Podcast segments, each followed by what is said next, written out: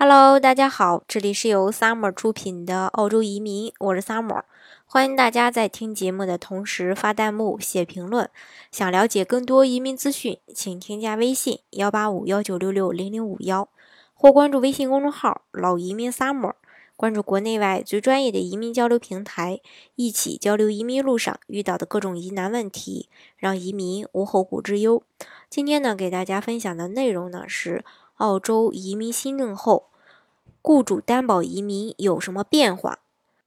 我们都知道呢，这个澳洲政府为了这个减少这种嗯雇佣海外劳动力，而从本地这个用人市场寻找合适人才，增加澳洲本地人就业的机会呢。澳洲联邦政府在2017到2018财年预算案中提出了澳洲雇主担保移民的一个政策变化。在澳洲移民新政的影响下，不仅确认取消澳洲四五级签证，用新的 TSS 签证取代外，雇主还将需要缴纳一笔费用。另外呢，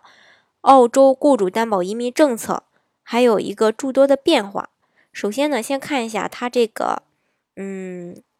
雇主担保移民政策一个重要的改革，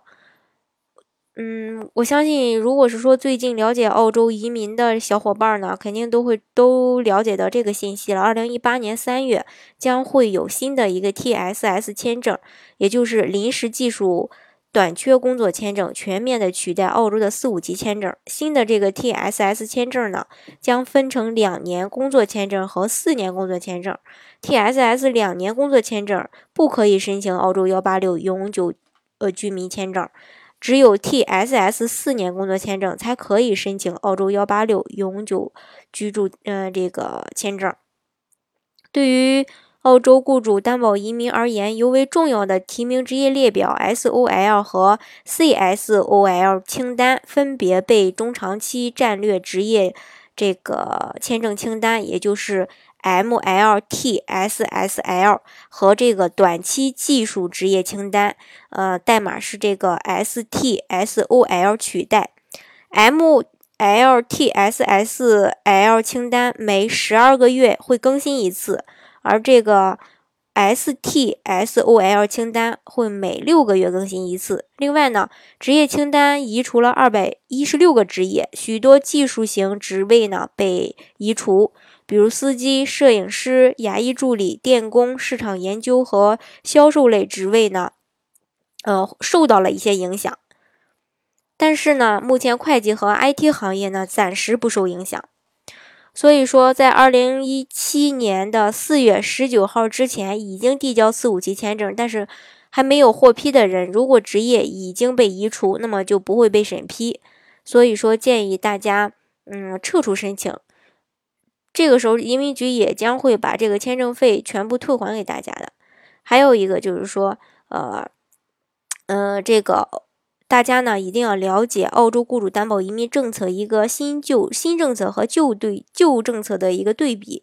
澳洲政府就是为了尽量留住高呃这种高技术人才吧，减少外来移民大量涌入，提高了呃雇主担保移民的一个要求。嗯，但是呢，大家要清楚，这个雇主担保移民签证，也就是这个幺八六幺八七。在这个二零一七年的四月以前的申请要求呢，是呃有五点。第一个就是提名的职业，申请澳洲幺八六幺八七签证需要提名 CSOL 清单上的职位。再就是最低市场工资，雇主必须按照澳洲市场工资的标准支付工资，工资呢不能低于政府公布的最低年薪。居住时间上呢，符合申请澳洲永久资格的居留时间是两年。工作经验上呢。临时专用局类别需要为雇主工作两年以上，年龄上是直接申请人递交申请时不能超过五十岁，这是老的一个政策的一个要求。呃，但是呢，在二零一八年三月以后的一个申请要求呢，它是有这么几点新的要求的，就是第一，关于这个提名职业，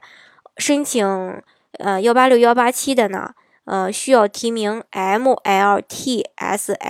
清单上的职位，其中187签证可额外的适用于偏远地区的二十四种职业。还有一个最低市最低市场工资，雇主呢必须按照澳洲市场工资标准来支付工资，并且达到澳洲邻邻居技术移民收入门槛。他们的这个目前的水平是五万三千九百澳元。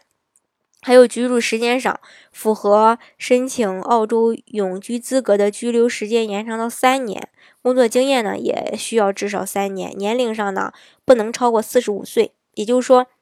二零一八年以后超过四十五岁就不要申请了。所以说呢。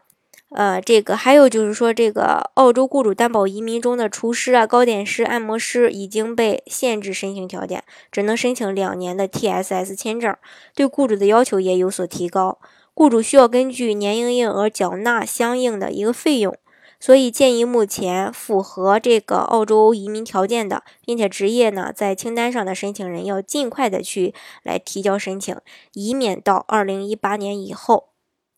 错过这个。最佳的呃申请时机。好，今天的节目呢就给大家分享到这里。如果大家想具体的了解澳洲的移民政策的话呢，欢迎大家添加我的微信幺八五幺九六六零零五幺，或是关注微信公众号老移民 summer，关注国内外最专业的移民交流平台，一起交流移民路上遇到的各种疑难问题，让移民无后顾之忧。